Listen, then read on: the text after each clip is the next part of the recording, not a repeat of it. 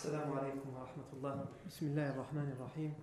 إن الحمد لله نحمده ونستعينه ونستغفره ونعوذ بالله من شرور أنفسنا ومن سيئات أعمالنا. من يهده الله فلا مضل له ومن يضلل فلا هادي له. وأشهد أن لا إله إلا الله وحده لا شريك له. وأشهد أن محمدا عبده ورسوله صلى الله عليه وآله وسلم.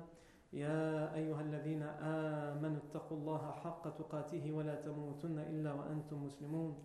يا أيها الناس اتقوا ربكم الذي خلقكم من نفس واحدة وخلق منها زوجها وبث منهما رجالا كثيرا ونساء واتقوا الله الذي تساءلون به والأرحام. إن الله كان عليكم رقيبا. يا أيها الذين آمنوا اتقوا الله وقولوا قولا سديدا. يصلح لكم أعمالكم ويغفر لكم ذنوبكم ومن يطع الله ورسوله فقد فاز فوزا عظيما ثم أما بعد Nous revenons, بإذن tabaraka wa ta'ala, à la vie du prophète Mohammed sallam après cette lecture du Coran empreinte d'émotion, mashallah, et de concentration, et fait le lorsqu'on on entend le Coran et qu'on le médite finalement on se dit que c'est uniquement de ça dont nous avons besoin. Parce que nous sommes encore faibles, que nous avons besoin de faire beaucoup d'efforts, nous étudions d'autres aspects de la religion afin de mieux nous familiariser avec cette religion et de pouvoir la mettre en application plus convenablement. Nous sommes toujours à la dixième année de la révélation, c'est-à-dire dix ans après la première révélation qu'a reçue le prophète Mohammed sallallahu alayhi wa sallam. Nous avons parlé la fois dernière de euh, l'agonie de l'oncle du prophète Mohammed sallallahu alayhi wa sallam. Et nous avons dit qu'il y a eu une délégation de 25 Quraishites qui sont venus voir le Abu Talib pour se réconcilier avec lui avant sa mort et surtout pour lui demander une dernière fois de rentrer en tant qu'intermédiaire entre eux, entre eux et euh, son neveu, Muhammad sallallahu alayhi wa, alayhi. Et ils étaient prêts à faire des concessions. Ils ont dit Nous sommes prêts à donner, à condition que lui, lui aussi nous donne quelque chose. Faisons des concessions et qu'il fasse lui aussi des concessions et que nous nous retrouvions dans un terrain d'entente afin que. Euh, il ne nous attaque plus, n'attaque plus notre religion et que nous n'attaquions plus sa religion. Le prophète Mohammed a dit Je ne vous demande qu'une seule chose. Je ne vous demande pas des concessions. Vous inquiétez pas. Je ne vous demande pas d'argent. Je ne vous demande pas de ne plus être les maîtres de la Mecque, puisqu'ils étaient les maîtres de la Mecque. Je, vous demande une seule chose c'est de prononcer une parole. Lui a dit si c'est une parole que tu veux, demande-la. Nous te la donnerons et te donnerons dix autres paroles semblables à celle-ci. Le prophète Mohammed a dit Je ne vous demande qu'une seule parole, c'est La ilaha illallah. Nulle divinité digne d'être adorée en dehors d'Allah. Le premier pilier de l'islam. La parole que chaque musulman prononce pour entrer dans l'islam.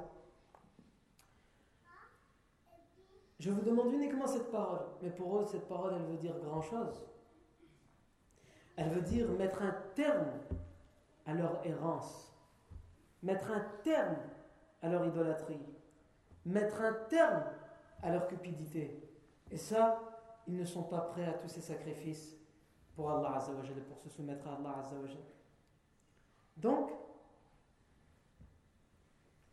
le prophète euh, Mohammed ou plutôt euh, les, idolâtres, on dit cet homme ne nous donnera rien. Puisqu'évidemment, ils refusent catégoriquement de prononcer cette parole, puisqu'ils savent qu'en prononçant cette parole, ils deviennent musulmans. Et ils ne veulent justement pas devenir musulmans. Donc finalement, ils vont partir sur un désaccord et ils vont s'en aller. Et Abu Talib meurt. Alors Abu Talib meurt. Quels ont été les derniers instants, et c'est ce que nous allons voir aujourd'hui, les derniers instants d'Abu Talib? Quelles ont été les dernières paroles d'Abu Talib? Tout d'abord, Abu Talib, comme nous l'avons dit, est mort la dixième année de la révélation, lorsque le professeur Sam avait 50 ans. Et il est mort après la fin de la mise en quarantaine, puisqu'on a dit également que la mise en quarantaine, la fin de la mise en quarantaine a eu lieu la dixième, la dixième année de la révélation. Et selon un avis d'historien, Abu Talib meurt six mois après la fin de la mise en quarantaine. C'est-à-dire pendant le mois lunaire de Rajab. Et selon d'autres, il meurt huit mois après la fin de la mise en quarantaine, c'est-à-dire pendant le mois de Ramadan.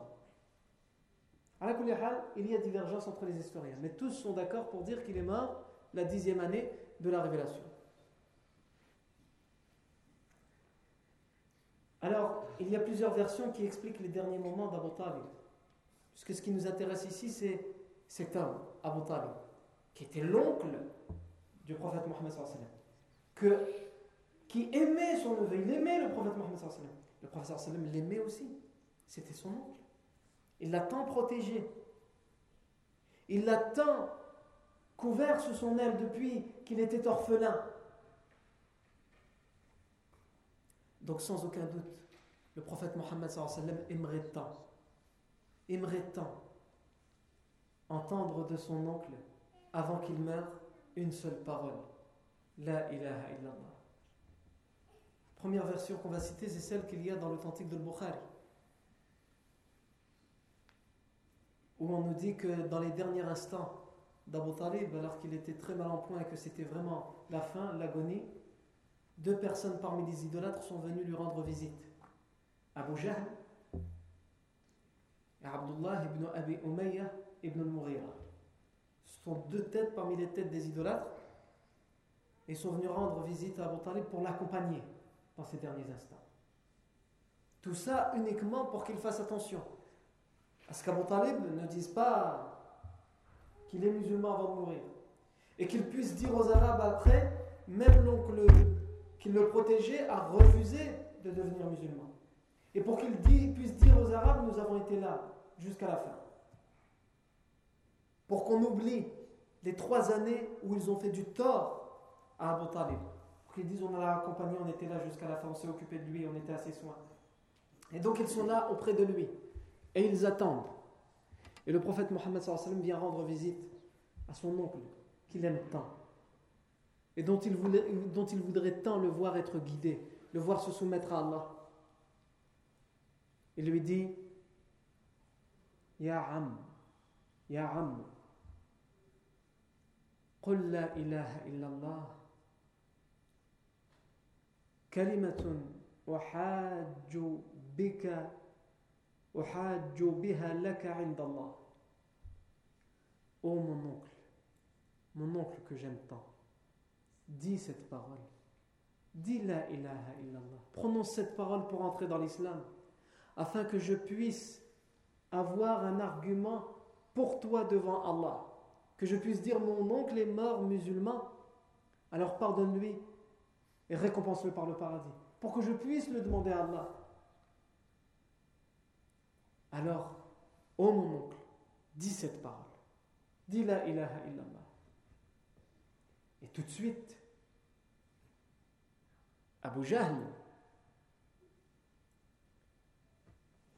euh, Abdullah ibn Abi Umayyah ibn al-Mughira, tout de suite ils sont là à l'affût. Et ils disent à Abu Talib, qui souffre dans tout son corps, puisque c'est l'agonie, ils lui disent أترغب يا أبا طالب عن ملة عبد المطلب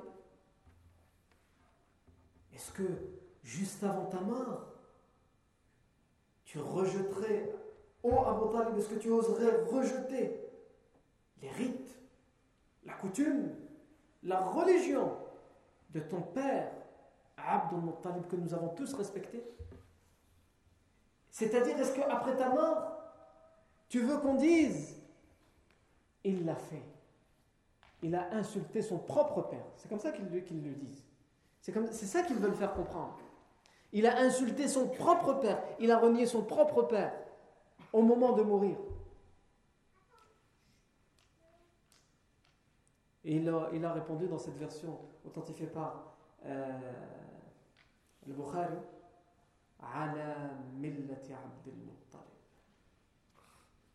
Je suis sur le rite, sur la coutume de Abdul Muttalib. Et Abu Talib, après ces, paroles, donne son dernier souffle et il meurt et son âme part auprès d'Allah pour rendre des comptes. Imaginez, imaginez la situation du prophète Mohammed. Qu'est-ce qu'il ressent à ce moment-là? Il a tout fait. Il a utilisé tous les arguments possibles. Pour cet oncle qu'il chérit tant, qu'il aime tant, qui s'est tant occupé de lui, qu'il a tant protégé. Mais il l'entend affirmer parce qu'Abu le pharaon de, notre communauté, était présent, tel un diable, tel un Satan, pour être un obstacle au bien, pour être, pour être un obstacle à la guidée, pour être un obstacle à la lumière.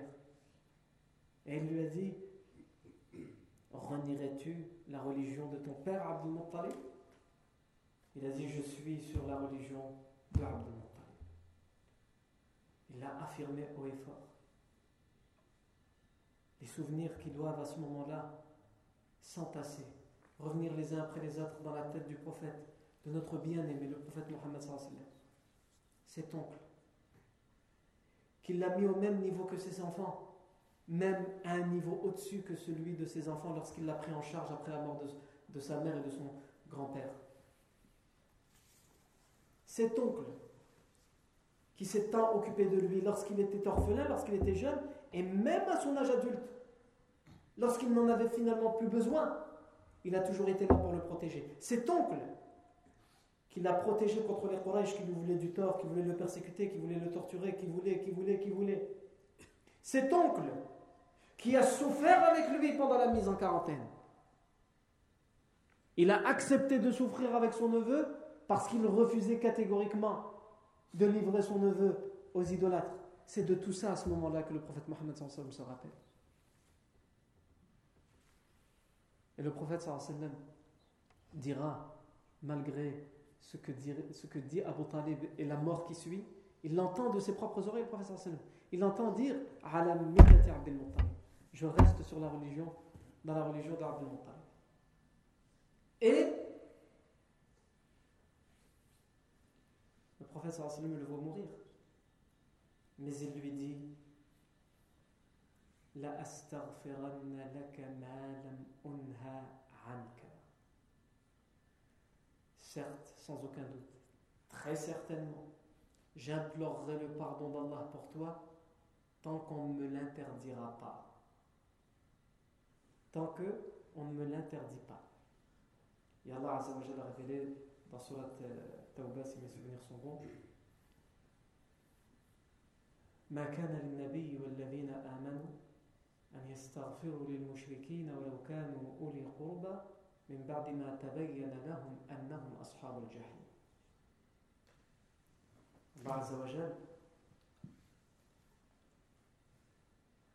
d'une certaine manière rappelle à l'ordre le prophète Mohammed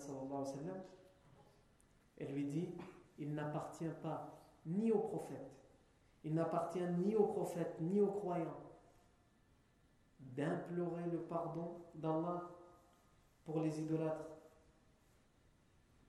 Quand bien même ce sont des gens très proches, familialement parlant, des gens qui ont un très proche lien de parenté, alors qu'il vous a été montré de manière explicite qu'ils font partie des gens du feu, des gens du châtiment. Cela veut dire que le musulman n'a pas le droit d'invoquer Allah en faveur de quelqu'un qui d'apparence est mort non musulman.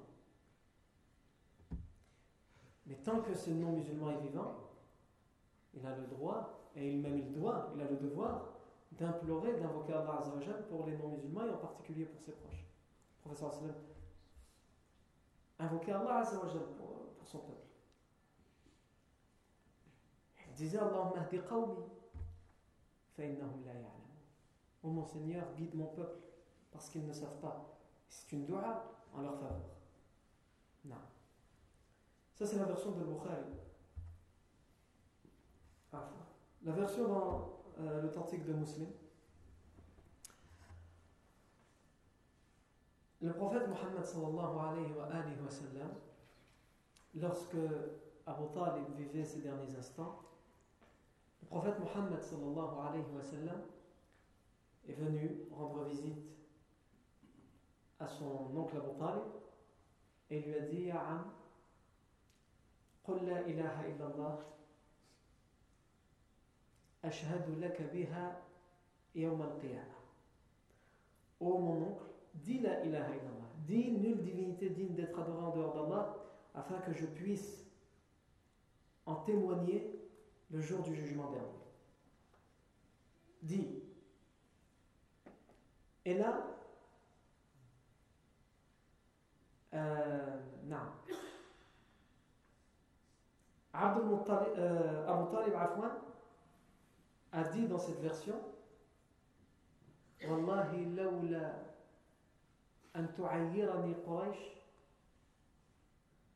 يقولون إنما حمله عليه الجزع لأقررت بها عينك Je jure par Allah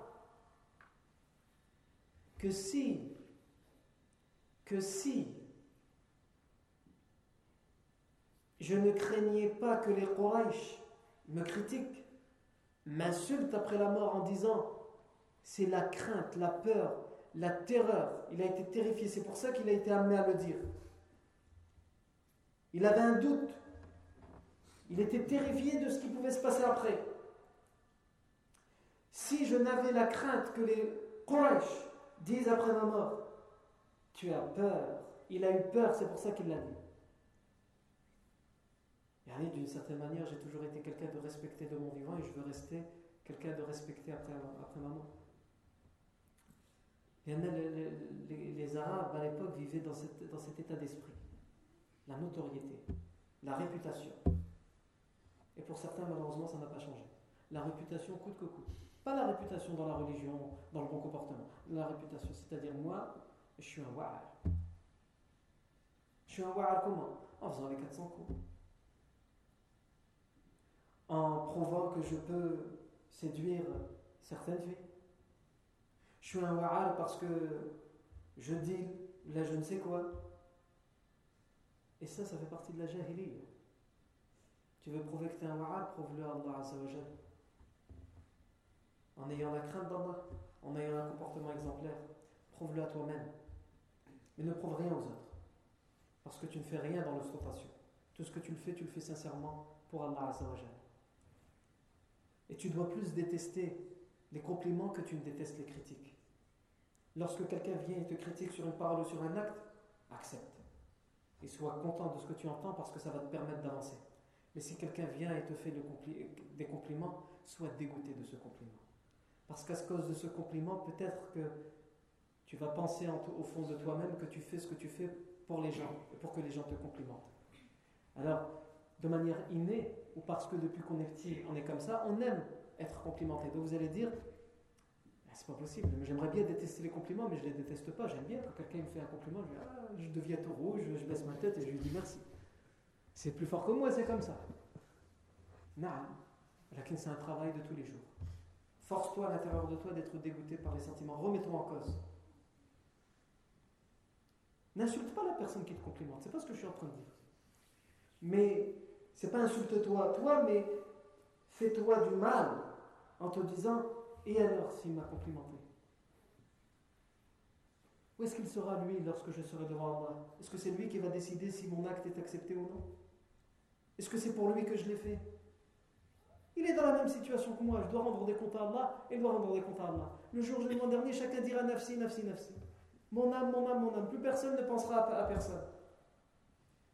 Donc tes compliments, tu peux te les garder.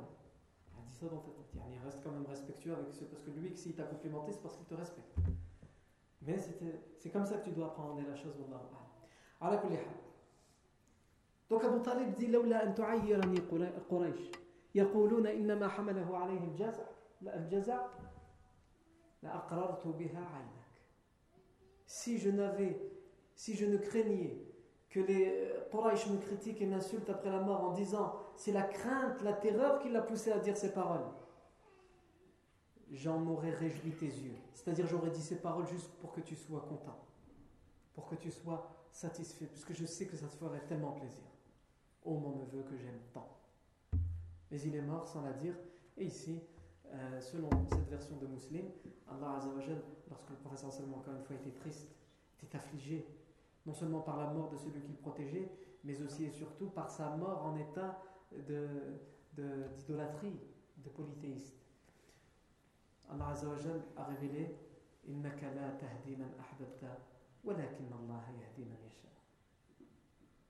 Tu ne guides pas qui tu aimes, mais Allah guide qui il veut. Tu ne guides pas qui tu aimes, mais Allah guide qui il veut. Combien il y a de gens que tu connais?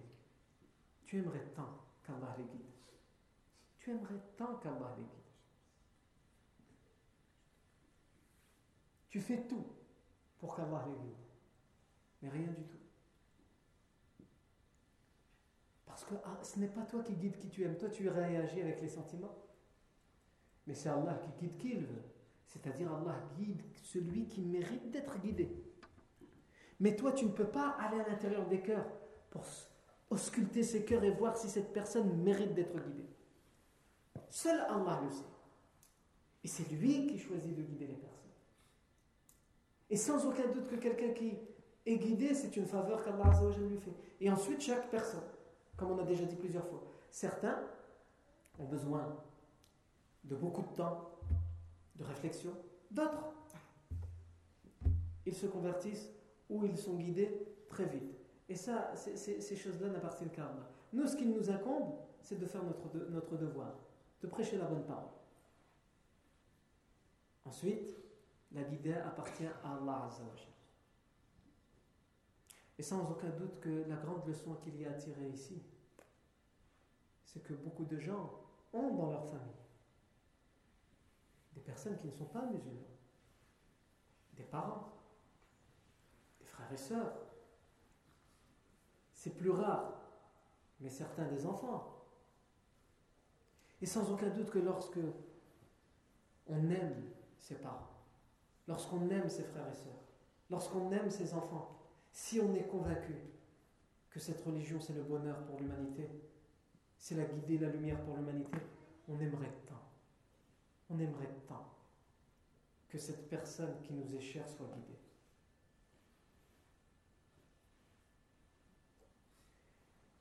Et sans aucun doute que ces personnes doivent faire leurs efforts, ils doivent prier Allah Azzawajal pour qu'Allah guide les personnes qu'ils aiment. Mais si, là, les personnes qui leur sont proches meurent sans être musulmans, qu'ils sachent qu'avant eux, il y avait des prophètes et qui eux aussi ont dû subir cette épreuve. Oh, combien difficile. Qu'est-ce que c'est difficile de perdre De perdre quelqu'un, de perdre un parent, de perdre un frère et une sœur. Mais qui d'entre nous sait comment c'est difficile de le perdre en sachant qu'il est parti sans être musulman? C'est quelque chose qui ne se remplace pas. C'est quelque chose qui ne se remplace pas. Alors si tu es dans une famille où tout le remercie. Sois reconnaissant envers Allah. Prosterne-toi pour remercier Allah, pour le louer de cette grande faveur, de ce grand cadeau qu'il t'a fait. Et si toi tu es dans une famille où il y a des personnes qui ne sont pas musulmanes dans ta famille, remercie Allah de ce grand cadeau qu'il t'a fait à toi, au milieu de cette famille, pour être guidé, et implore-le pour qu'il les guide. Et aie confiance, quel que soit le temps que ça doit prendre, quelles que soient les difficultés des mots que tu entends. Aie confiance en Allah. Il t'a guidé, il t'a sorti du fin fond des ténèbres. Alors il peut le faire avec ce que tu es. Et donc, dans cette version authentifiée par Muslim, Allah Azza a révélé Innaka la tahdi man ahbabta, Allah. Euh, ensuite, il y a une version qui n'est pas rapportée par le Bukhari Muslim, mais qui est rapportée par l'imam Ahmed. Et ça, c'est la version qui annonce la mort. À quel moment Abu Talib est mort. C'est une version rapportée par l'imam Ahmad, authentifiée par l'Albani, et authentifiée aussi par euh, Ahmad Shakir, où on a Ali. Ali, vous vous rappelez qui est Ali Ali, c'est le cousin du prophète sallam, et c'est justement le fils d'Abu Talib, Ali ibn Abi Talib. Il est venu voir le prophète sallam et lui dit, dans ce hadith, d'ailleurs ce hadith c'est lui qui le rapporte, il dit Lamma mata Abu Talib, lorsque mon père Abu Talib est mort, Ataytu Rasulallah sallallahu alayhi wa sallam. Lorsqu'Abu Talib est décédé, je suis venu voir le prophète sallam et j'ai dit Ya au messager d'Allah, Inna ammaka shaykh laqad mat. Ô messager d'Allah, ton oncle, Cheikh, le vieux, ton vieil oncle, Abdal, l'égaré, est mort. Dire comment il parle de son père. D'abord, il dit la vérité, il n'était pas musulman, qu'il était égaré. Mais en fait, il ne faut pas oublier, pour bien comprendre cette parole, que le prophète avait beaucoup d'oncles. Il y avait Abu Talib, il y avait l'Abbas, il y avait Hamza, il y, euh, en avait beaucoup. Ça, Parmi lesquels il y en avait des jeunes, des moins jeunes, des vieux, parmi lesquels il y en avait des musulmans, d'autres qui étaient sur une réflexion, comme l'Abbas, qui l'était presque mais pas encore, d'autres qui ne l'étaient pas. Et donc lorsque Ali anhu vient lui annoncer, comme il, a beaucoup d'oncles, pour, qu'il comprenne de qui il s'agit, il lui dit ton oncle, il y a plusieurs oncles. Ton vieil oncle, ah déjà là ça, ça élimine, il n'y en a plus que quelques-uns. Et qui est qui n'est pas musulman.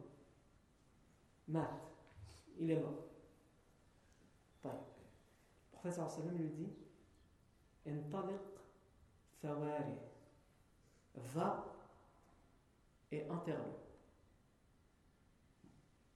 Et ne fais rien après l'avoir enterré sans être venu me voir. Et il lui a dit Va et occupe-toi de, ton, père, occupe-toi de sa dépouille.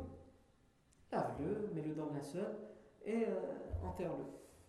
Pas de prière funéraire, évidemment, pour ce qui n'est pas mort musulman, mais occupe-toi de, ce, ses funérailles. Tu es son fils, c'est à toi de t'occuper de lui. Et ne fais, ne fais rien sans être venu me voir.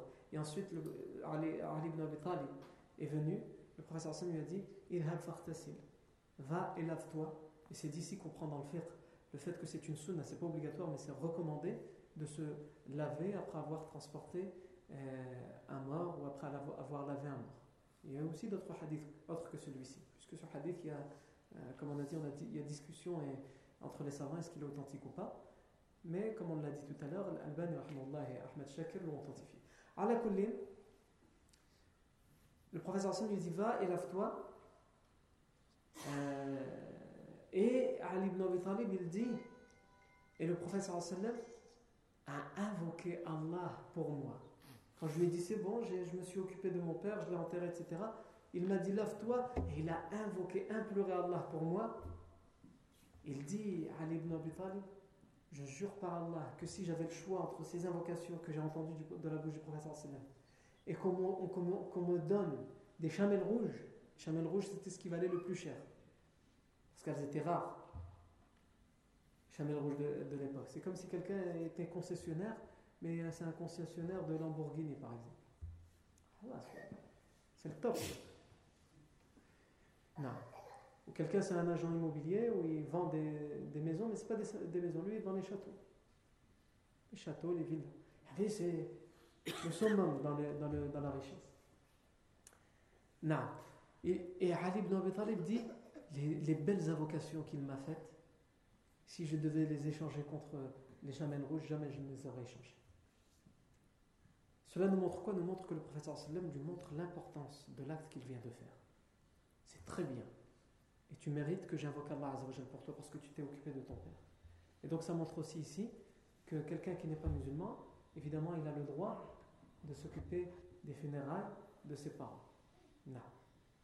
Et de suivre les funérailles, etc. il y a certaines règles à respecter, à la euh, mais de manière générale, on dit ça. On dit que c'est la permission et c'est même recommandé dans certains cas. C'est recommandé, ça peut même devenir obligatoire dans certains cas. S'il n'y a personne pour s'en occuper et qu'il n'y a que le fils, par exemple, musulman, c'est une obligation pour lui de, lui, de donner à ses, à ses parents, à ses, ses, parents ou à ses proches frères et sœurs, euh, de lui donner une sépulture honorable et respectable. Non. À la euh, et on terminera cet événement en disant que, comme on l'a indiqué, Abu Talib est mort polythéiste. Et l'Abbas, un, un autre oncle du prophète est venu voir le prophète Mohammed et lui a dit Abu Talib bishay kana yamna'uka wa yahutu bika Est-ce que tu as pu être? Donc l'Abbas, c'est aussi l'oncle du prophète Et donc il est, Abu Talib, c'est son frère. Il vient voir son neveu, le prophète et lui dit Est-ce que tu as pu être d'une quelconque utilité pour ton oncle Abu Talib? Est-ce que tu as pu être d'une quelconque utilité? Lui qui te protégeait, lui qui était un obstacle entre ceux qui te voulaient du mal et toi, c'était un obstacle. De son corps, il était un obstacle. Est-ce que tu lui as pu être d'une quelconque utilité? Le prophète sallallahu a dit oui. C'est quoi? C'est qu'il va faire partie des gens qui souffriront le moins en enfer. Non. Il est inutile de venir sur les détails de ce hadith qui, j'imagine, euh, tous vous avez déjà entendu parler de ces hadiths-là. En tous les cas, je veux juste ouvrir une petite parenthèse avant de passer à la suite. C'est qu'ici, il est euh, communément reconnu chez Ahl Sunnati wal Jama'a qu'Abu Talib est mort non musulman. Les chiites affirment l'inverse. Ils affirment qu'il est mort musulman. Nous, on a dit, il y a des hadiths dans le Bukhari Muslim qui prouvent qu'il est mort non musulman. Mais les chiites disent non, il est mort musulman. Est-ce que vous avez une preuve? Il rapporte un hadith qui aurait été rapporté par l'Abbas, qui aurait été narré plutôt par l'Abbas ibn Abdel Muttalib, dans lequel l'Abbas ibn Abdel Muttalib aurait dit Je l'ai entendu dire juste avant qu'il ne meure La ilaha illallah. Et ce hadith, évidemment, il a été, euh, quand je dis évidemment, il y a la chaîne de transmission, il faut la voir il a été affaibli par tous les spécialistes du hadith. C'est un hadith inventé. Euh, cependant, il y a quand même une discussion entre les savants de Al-Sunnah wal Jama'a. Minoritaire, mais il y a une discussion. Ils disent tous qu'il est mort non musulman. Mais la discussion, elle se trouve où? La discussion, elle se trouve est-ce qu'il est mort polythéiste? C'est-à-dire, ah oui, s'il n'est pas mort musulman. Non, pas forcément comme le, savant Mohammed Abu Zuhra, dans son livre La vie du prophète, lui, il donne euh, un avis, une opinion. Lui, par exemple, il a cette opinion, c'est qu'il dit Abu Talib, il n'est pas mort musulman, on ne peut pas dire qu'il est mort musulman. Mais on ne peut pas non plus dire qu'il est mort polythéiste. Parce qu'on n'a aucun texte qui nous dit clairement qu'il a fait les éloges des, divinités. Au contraire, il protégeait le prophète Mohammed avec cette parole et ce à quoi appelait le prophète Mohammed et à aucun moment dans les paroles qui nous sont rapportées d'Abu Talib, on voit qu'il a cité, qu'il a juré par une divinité, qu'il a dit du bien des divinités, ou qu'il a dit à son fils, t'exagères, ce sont nos divinités, etc. Par à son neveu, t'exagères, ce sont nos divinités quand même, par exemple. Non. Et il dit même ces hadiths, par exemple, qu'il y a dans le Bukhari et Muslim, d'une certaine manière, elles disent qu'Abu Talib n'est pas forcément mort polythéiste. Parce que dans un hadith, il nous dit Ala millati Abdel Muttalib. Je suis dans la religion d'Abdel Muttalib, mais qu'est-ce que la religion d'Abdel Muttalib? Est-ce Muttalib était polythéiste ou il, était, il, pas, il est arrivé à un moment où il n'y avait pas encore eu le message de l'islam Donc certains savants disent que Abdel Muttalib fait partie, et ça on en avait déjà parlé, des gens de Al-Fatra. Les gens qui seront interrogés, questionnés, éprouvés après leur mort. Ça, c'est un autre débat qu'on avait déjà largement évoqué. Et dans l'autre hadith, hadith euh, Sahih Muslim, il lui dit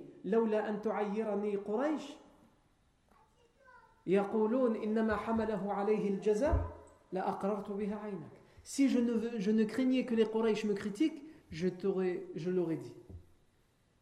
Donc il ne dit pas clairement qu'il est polythéiste, mais qu'il ne peut pas affirmer qu'il est musulman, entre guillemets, pour euh, sauvegarder sa réputation après sa mort. Évidemment, c'est une erreur, mais en tout cas, c'est pour ça.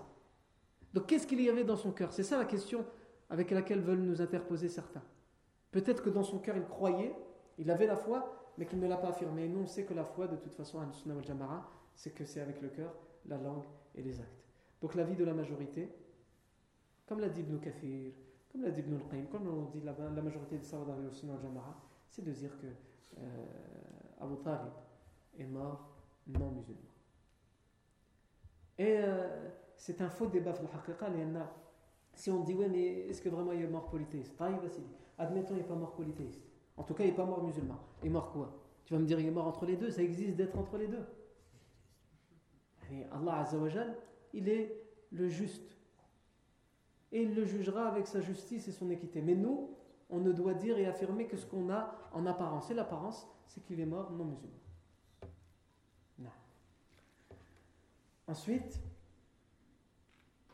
quelques jours plus tard, selon certaines versions historiques, trois jours plus tard, après la mort d'Abu Talib, selon d'autres versions historiques, 40 à 45 jours plus tard, le prophète sallam va perdre quelqu'un qu'il aimait aussi beaucoup. Quelqu'un à propos de qui le prophète sallam avait l'habitude de dire Il m'a été donné de l'aimer. Qui est cette personne?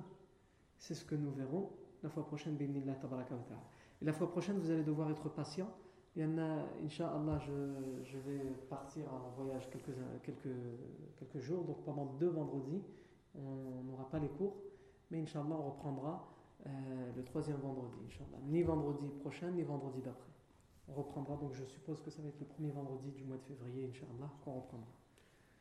Et la deuxième chose, c'est que, Inch'Allah, je vous demande de ne pas partir, d'attendre encore quelques instants. Nous avons, Inch'Allah, un frère qui veut vous prendre à témoin, qu'il va rentrer dans l'islam.